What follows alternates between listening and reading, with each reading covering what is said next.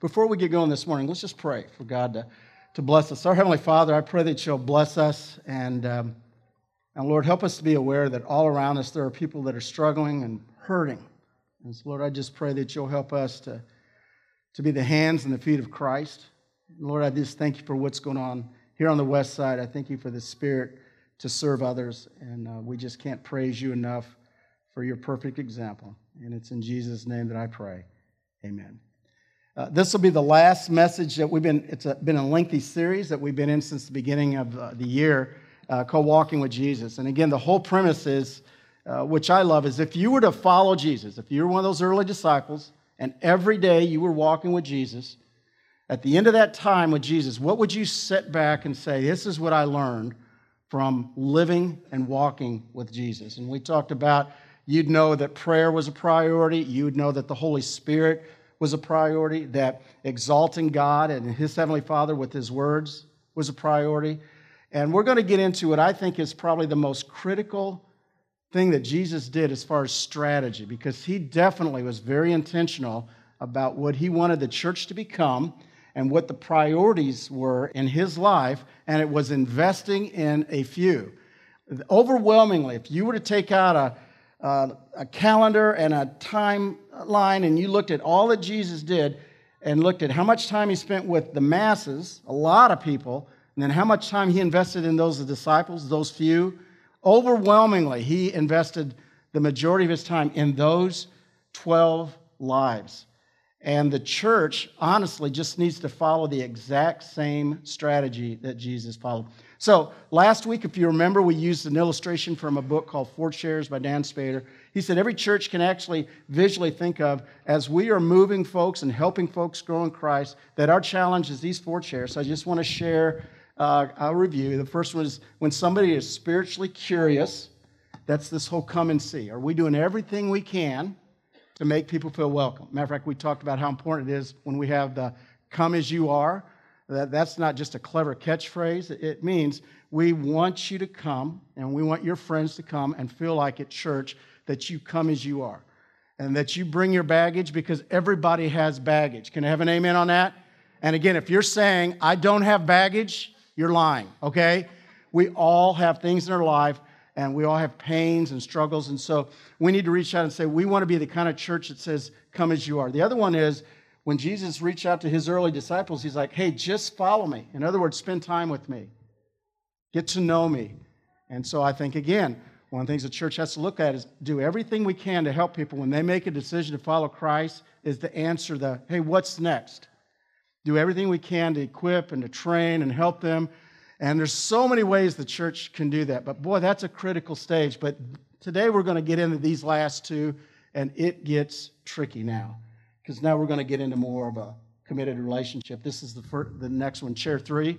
And we would just simply call this fishers of men.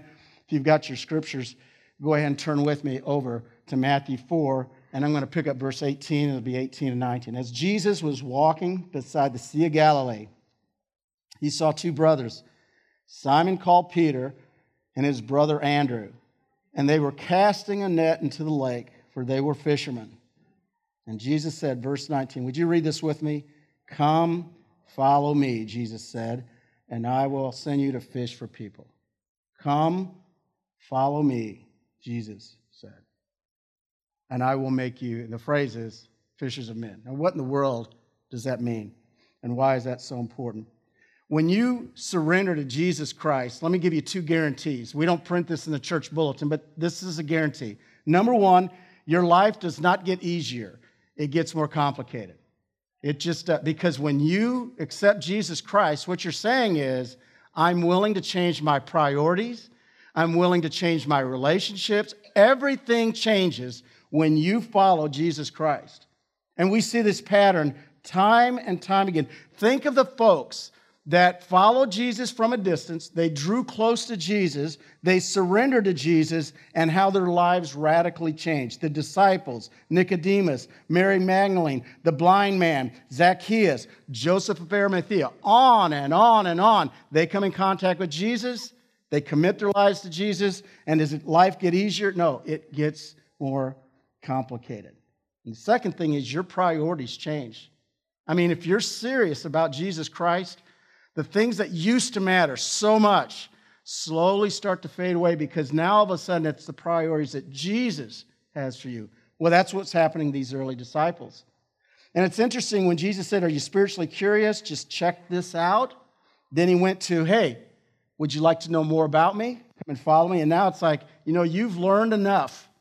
Now it's time for you to step out. And when he says to be a fisher of men, let me define what I believe that truly means because it is not an easy thing.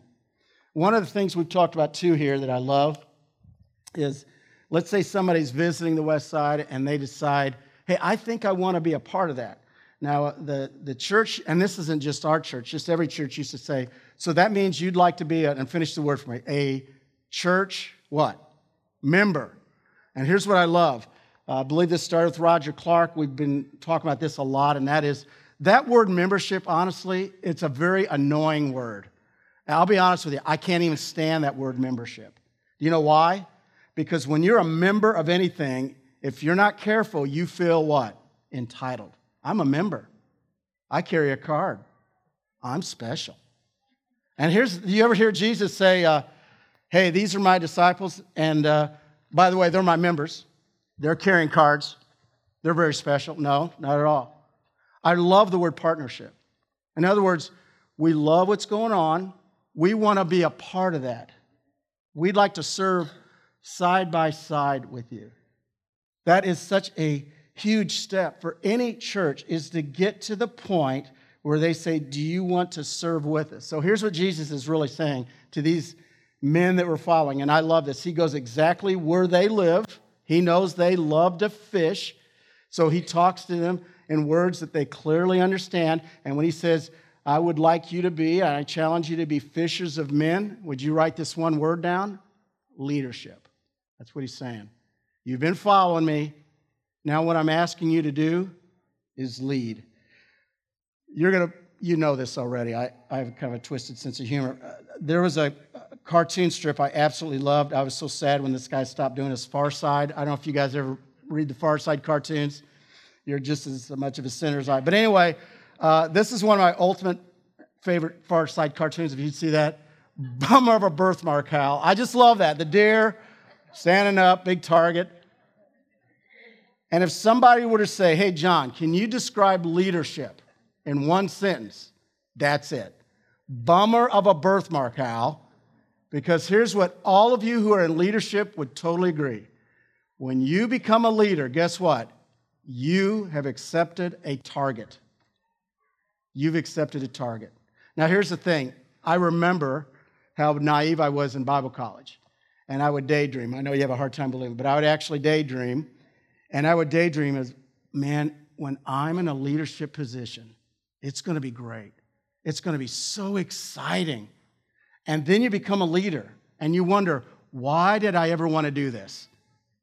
I don't know if, you don't have to raise your hand, but I guarantee some of you right now, this is what you're struggling with. You're in a leadership position and you've realized this isn't fun anymore.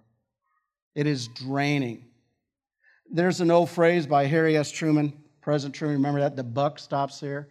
And here's the problem with the buck stopping there is that means there's a lot of people coming to you for change. You know what I mean? A lot of people.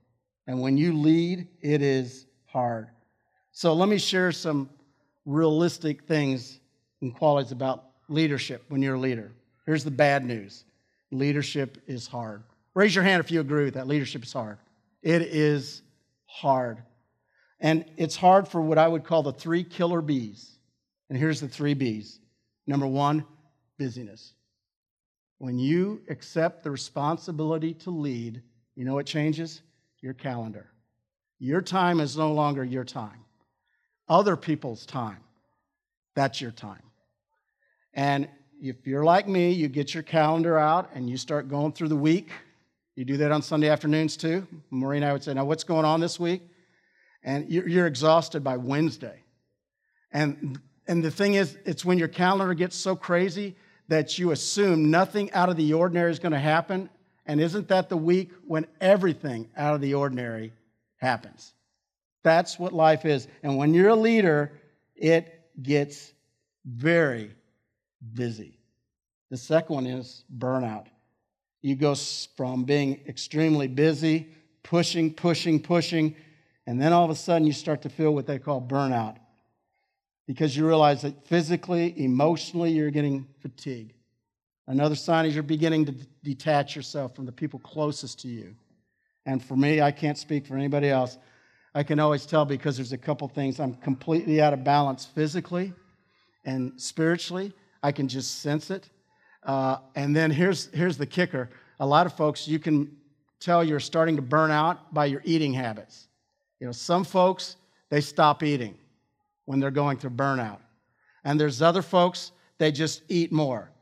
Do you want to guess what I do when I start to burn out? That's exactly right. I stop eating, I lose all kinds of it's embarrassing. But here's when I really know I'm getting like crusty, like burnout setting in is my compassion meter goes way down. I get really frustrated with people. Instead of my heart hurting for people, I have this thought well, seriously, when are you going to get your act together? Now, you shouldn't have those thoughts, but that's what we have when we start going through burnout. Or we see the guy holding the sign, we're like, really? I mean, is that the best you can do? You misspell that third word. You know, you, you lose all compassion. And when you start to lose that, you need to step back and say, whoa, whoa, whoa, what's happening? And here's what's happening. As a leader, you're beginning to burn out. You realize that people don't show up all the time when they say they do. And when people don't show up, guess what? You have to show up. People have complaints. Did you know that? When you lead, people have complaints. I, I shouldn't even share this. Yeah, go ahead. Um, so I preached last year on the east side uh, for Father's Day, and I got the, just the nicest email. It started with, You're a pathetic pastor. I thought that was catchy. And then he went, Oh boy, it was getting better. And, uh, and Marie said, So what are you going to do? And so I, this is what I, if you sign it, I'll be on it. If you send me like a, a, a scathing email and you don't sign your name, I'm just going to be honest, you're a coward. So I throw it away. I throw it away. But if you sign your name, great. Now I got to read it. So I read it and I shot him an email and I, I said, um, Hey, if you'd like to get together for coffee, let's get together sometime. And the reply was, Hey, I really appreciate that you got back to me so quickly. You're still a pathetic pastor. Oh, that's nice. Okay, so and then it was signed Love Mom, and that was embarrassing. So, anyway, that happens in life. It just, you're going to get complaints. And then here's the other one uh, you're going to blow it. Guess what? You're going to blow it. And you know what? The stakes get higher and higher when you're a leader, and when you blow it, and you may think, I wonder if anybody really noticed that I blew it. Yeah, guess what? They noticed. Leading is hard, which leads to me the most uh, critical and serious part of leadership. If you're not careful, uh, the third killer bee is bitterness. You can get bitter. And here's what I mean by bitter you can get to the point when you begin looking around and you're almost angry that you're in that leadership position. And you start looking around, and the longer you're a leader, this is when I know I'm in the flesh, is I'm like, why did so and so get that promotion? I mean, look at all, do they not know that I'm here? And you begin to get bitter. I want you to think of the disciples of all of the conversations they had, when was it that they were the most just frustrated and angry? You would think it would be like, oh, I'm just so frustrated because there's so many people to reach, there's so little time. You know what their greatest argument was about? Do you remember? Uh, Jesus, just wondering, we've been with you a long time. You've given your whole life to serving the downcast. You've given sight to the blind. Uh, you've, you've actually raised people from the dead. Everything you do is to help people. Jesus, thank you. By the way, who's going to be the greatest when we get to heaven? Like who's sitting on your right and left? No big deal. We just thought it'd be nice if you, you know, give us a heads up. Can you imagine as Jesus what that felt like? what happened is they got bitter because they didn't get it. And if we're not careful as leaders, we don't get it either. So this morning, you may be suffering because your schedule's packed, you're too busy, you're beginning to uh, show signs of burnout. You may be even uh, moving towards an area in your life where you're becoming bitter. This is the time to step back and say, you know what? God, thank you for allowing me to be a leader. Let me brag on all of you.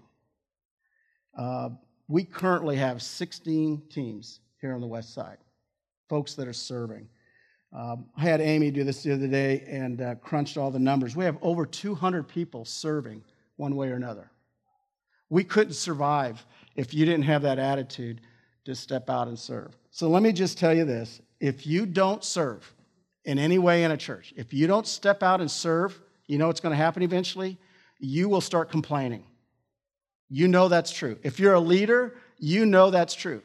You know that if you draw back and you don't serve, you know what starts happening? You start looking for all the things you don't like. That's why when you're not serving in any way, you go home and you know what mattered most on Sunday morning? You know, it seemed like it was a little warm in there today, or it's too cold, the music's too loud. Was it just me or the community juice was a little sour? I mean, that's what happens. You know why? Because you're not serving. But when you're serving, guess what? You don't have time to worry about, honestly, stuff that doesn't matter because you're serving. So let me just say, I can't thank all of you enough because you have rolled up your sleeves and you've served. I read an article last month, it's called Outreach Magazine. They were talking about how do you gauge if a church is healthy? And it said if a church is somewhere in that 40% range of their attendance, serving in any way, they are really moving forward. And I'm like, wow, this is a great place to be because you chose to serve. To all of you that are leading these teams, I want to encourage you. I probably don't tell you enough how important everything you do uh, for everything that we're getting done here is because of you and the way that you serve. Jesus calls all of us to be a leader. That's what's, in some ways, it seems scary. And here's the, again, this is, now I'm going to flip this. There's some really good things about, you're probably, now you're like, yeah, that's great. I sure want to be a leader now. But I want you to know, here's the great thing about a leader. It doesn't matter whether you're an introvert it doesn't matter whether you're an extrovert. It doesn't matter if you're a man. It doesn't matter if you're a woman. And it doesn't matter what your age is. God is going to call you to lead. Isn't that awesome? He's going to call you lead. And you may say, I'm not a leader. Guess what? Wrong answer.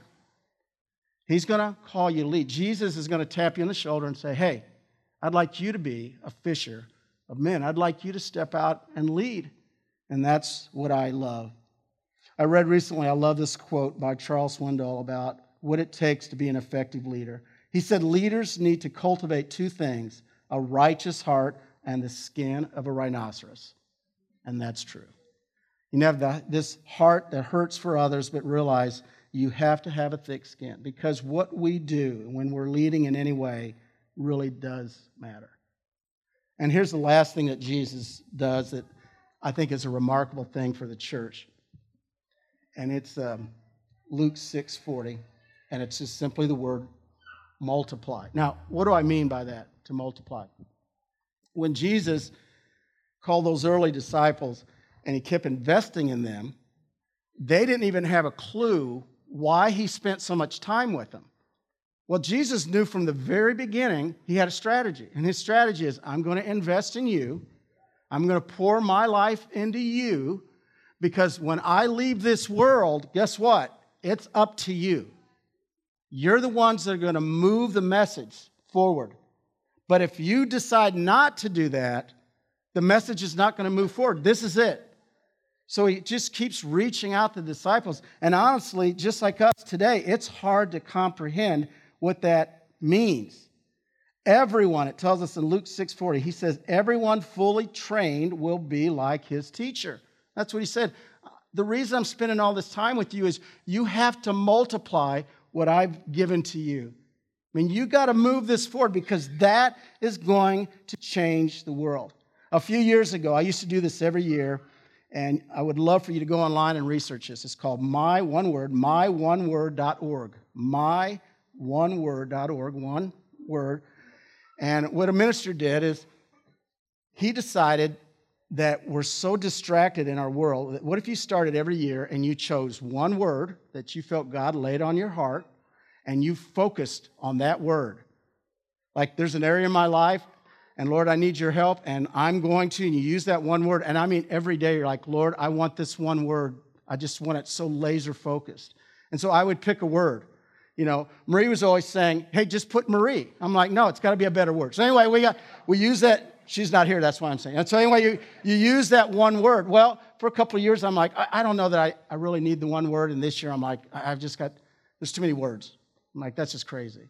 And then recently, God's like, no, no, no, I, I have a word. You just haven't heard it.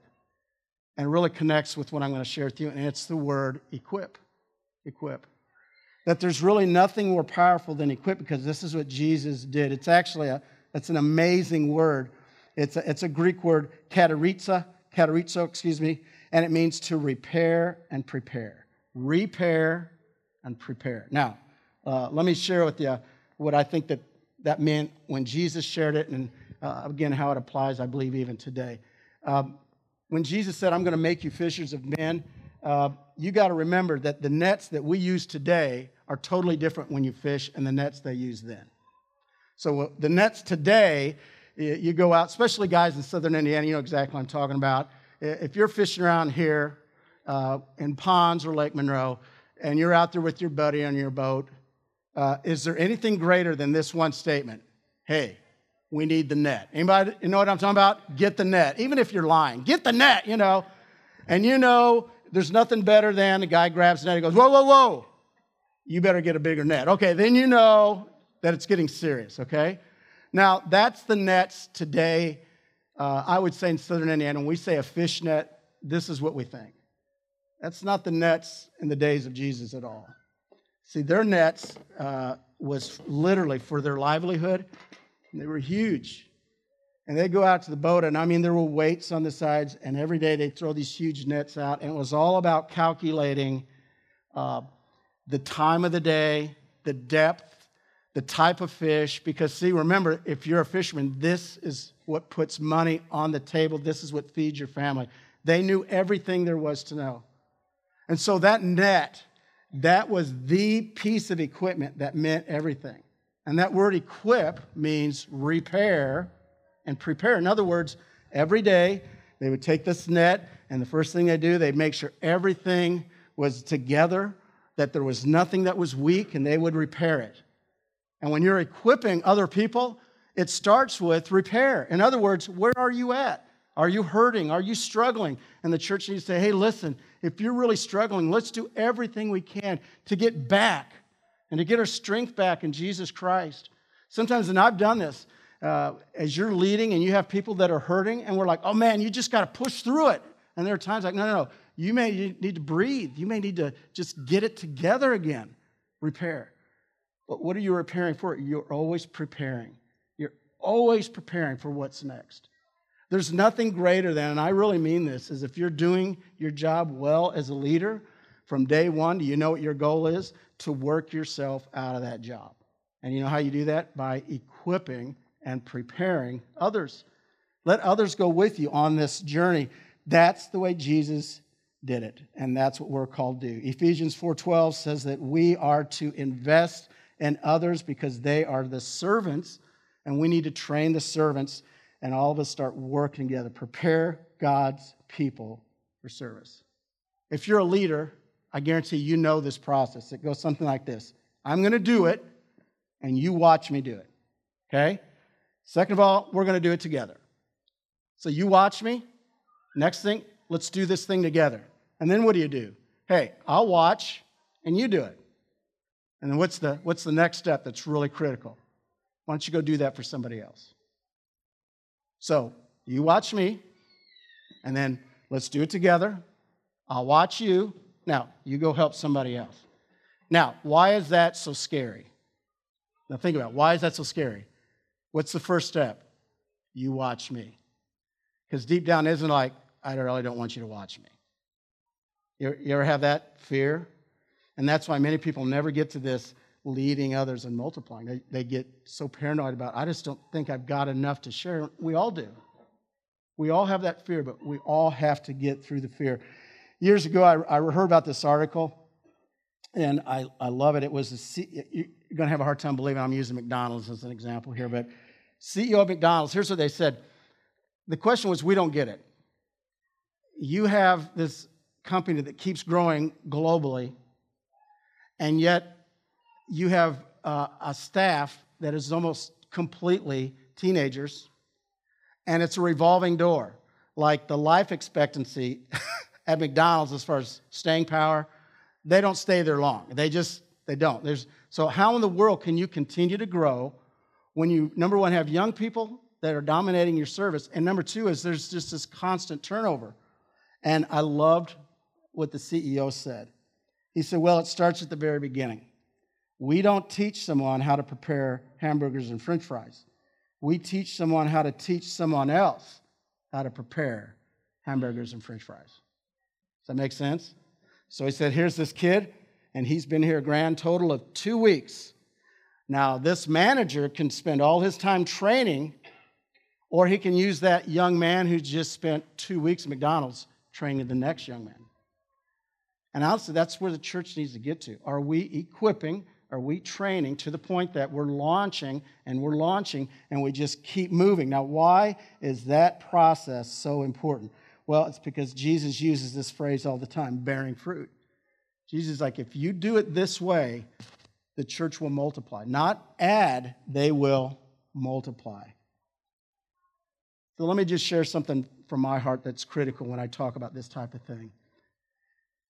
A lot of people are like, I don't even know where to start. Like, you're asking me to invest in other people's lives, and I don't know how to do that. I don't feel like I'm gifted. I don't think I can lead that way. So, let me start with the most important place to start this process.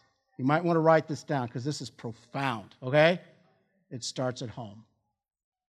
Your greatest investment starts at home.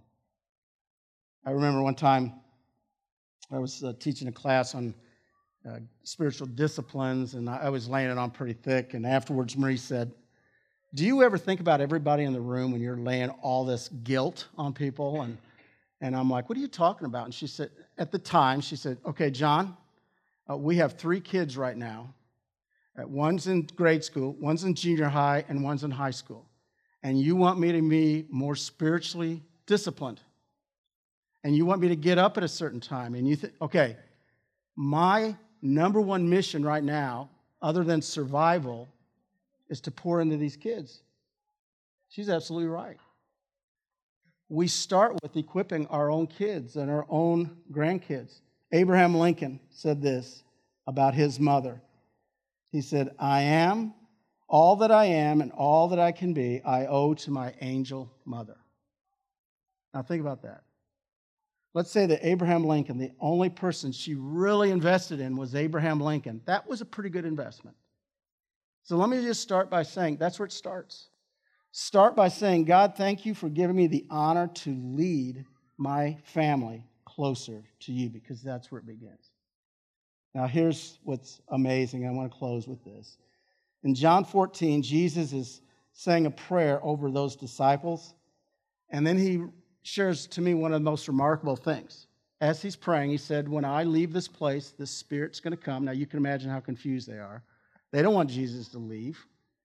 And he says, But don't worry about it because I'm, I'm going to bring the Spirit, and the Spirit's going to move you forward. And then here's what he says that you go, did Jesus really say that? He said, and there will be basically a greater impact with you than my life. Now, wait a second. There's no way 12 disciples could have a greater impact than the life of Jesus Christ. And yet we know it's true. Why? Because of multiplication. Jesus said, if you take all that I've given you and you start sharing that with others, and then they start sharing that with others, you can't even imagine the impact of that. So let me share with you what the impact is the ripple effect of that. When Jesus came into this world, and this is a high estimate, I've been doing some research, there was somewhere between 1 and 1.5 million people. That was the world population, they believe, at that time. About 1.5 million people. He took 12 disciples he invested in those 12 disciples. He challenged them to in- invest in others to do exactly what I've shared with you this morning. And the result today, there's 2.1 billion Christians in this world. 2.1 billion.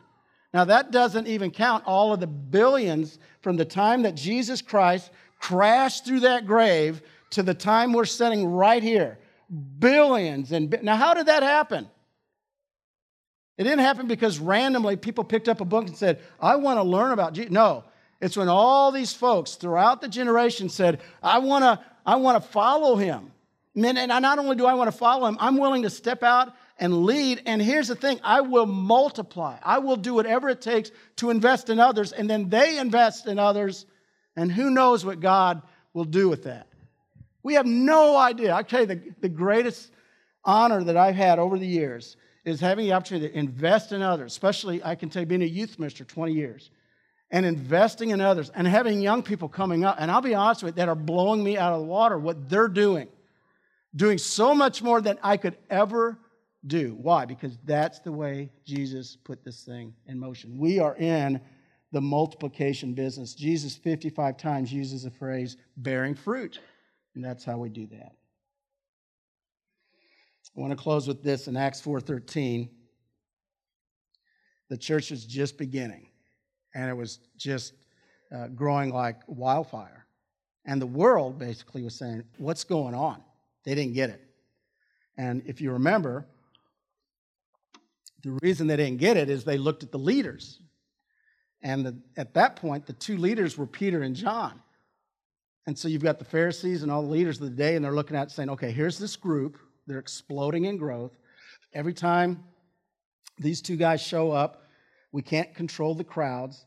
People are willing to give their lives for this thing. Why? And the scripture said they were unschooled and uneducated. But here's the key they had spent time with Jesus, they were with Jesus. That's the greatest thing that could happen to any of us. That someday at our funeral, they'd say, I can't tell you anything else other than this. They follow Jesus. See, that's what the church is all about. That we're willing to do whatever it takes when people say, I just want to know more about Jesus, let's help them. When somebody says, I want to go deeper, and we'll say, Yeah, just follow Jesus. And then eventually say, Hey, you need to lead. And then we give people all the tools to lead, the encouragement to lead, and then ultimately, that together we multiply what Christ did for us. And just like the first century, we can change the world. Let's pray. Heavenly Father, what an honor it is to be one of your disciples. And Lord, would just like those early disciples, there's times uh, we get confused, at times it gets so hard.